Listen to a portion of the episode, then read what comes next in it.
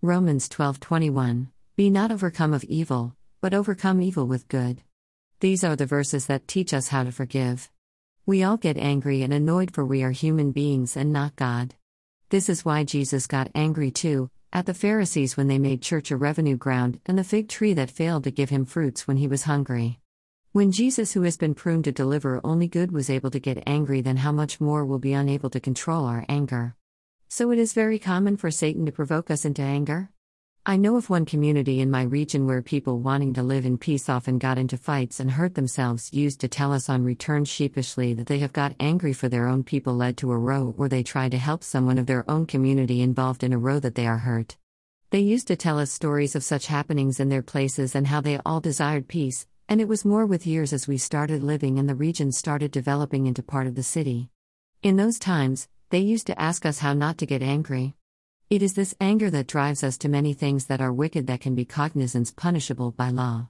I remember reading that there was a police officer to whom even I have spoken when I returned from Australia as he was sharing with my father about these caste issues impacting him with very little knowledge that my life was at stake and the cybercrime that I was facing in Australia was by these people of rage for they had their people and thought me as their rivals. This police officer got one couple of rival castes married by standing against the whole village armed to slaughter them, it seems. The media was after him appreciating some time for his bravery.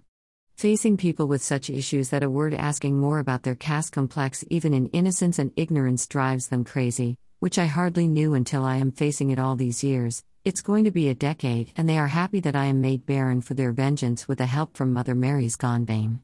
They do not forgive. But when we are hurt, I realize that we need not hurt back for the way we are being provoked. This is only about forgiveness that I emphasize many times for foolishly many Christians in the name of Christ accept and tolerate persecution, making themselves submissive by not giving room for the law to take its course. Even in the Bible, I think in the book of Revelations, God says that hereafter I have given you many, including governments, that will stand by you to spread the good word of the Lord. Keeping persecution away from you is against the law of man. So taking action against anyone legally is not violating the Christian concept of forgiveness. While forgiveness is not about retaliating with an eye for an eye and a tooth for a tooth, it is also about not blaming oneself or remaining in the hurt and ruining our own selves. We need to get healed reclining on the cross of Christ. This is the most important component of Christian forgiveness that we do not carry the harm done to us at our backs as loads of burden ahead in our life but live in the present accepting the joy and peace that God shares with us. I remember the days when I was emotionally upset, wanting to know why people were doing it and did this to me when all was appropriate. The appointment was honest. In fact, I accepted a lower designation acknowledging my inexperience and wanting some time before taking a senior position for which I was interviewed. In the position, I was, despite not posting me as discussed, but in a remote rural region and in their native with people who did not treat me well, in places where my great great grandfather operated for the American mission, and the way they relieved me, I processed my papers with one single left hand. The authorities or the police then fixed appointments that I will be settled, but I was not stable conscious because of my surgery and wanted to be away with them as they had people spotting me even at the place of my surgery that I was made to stand in the sun for hours together when I did not want to give in to that emotion they tried provoking me and accepted the compassion or sought after with the bank employees in the campus for shade. I did not know asking questions about doing the job correctly was against them, and that when I was only doing good, they hated the good. They did not want the good from me. And they carried on after being settled that the local authorities started sensing based on some intelligence information. When I reported about a family disturbing falling in line with their suspicion, some of their people took charge, refusing to accept but wanted me to say that I did it out of mental health problems.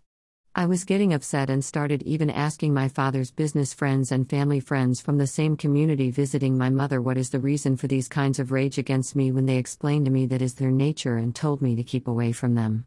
I came over this phase too by reclining on the Word of God. Recently, when I wanted to know to answer for the forgiveness concept that people are vainly claiming in the name of Christ, I understood that healing ourselves with no anger is part of it. I realized when words were given for me to speak out loud about forgiveness that Jesus taught us. Since these days of questioning, I had one verse from various chapters of the Bible, the New and the Old Testaments, repeatedly came from my reading, and that was, Vengeance is mine, I will repay, saith the Lord. So he says, Wrath is mine. And when you wanted to know how to manage those who are provoking you to get angry, he is also added by saying, Overcome evil by doing good. Taking legal action to stop them doing evil is one way of doing good to them that they will be rehabilitated even if it is in prison. Going away to a farther place that is not their boundaries is another way when ignoring them provoking you is going way beyond and coming into your life. Dear Lord, Almighty bless this day and the days to come. Bless all those who wish me well, those who don't accept to treat me inhumanely, and those who want me to live a good life. Bless my enemies to stay away and not know me so that they will not earn your wrath against them. Fill our daily plates in abundance that we may never run out of but be able to help others. Provide us with long lasting, good, and safe roofs and clothing. Thank you for what you have provided today. Deliver us from all evils, specifically, that are of this day. Touch us with your healing hand so that we may remain in good health. Make way for us and show us the way to your blessedness so that we may lead our lives in peace, joy, love, hope, faith, goodness, prosperity, praise, and worship, exemplifying your glory for a victorious life on this earth. Amen.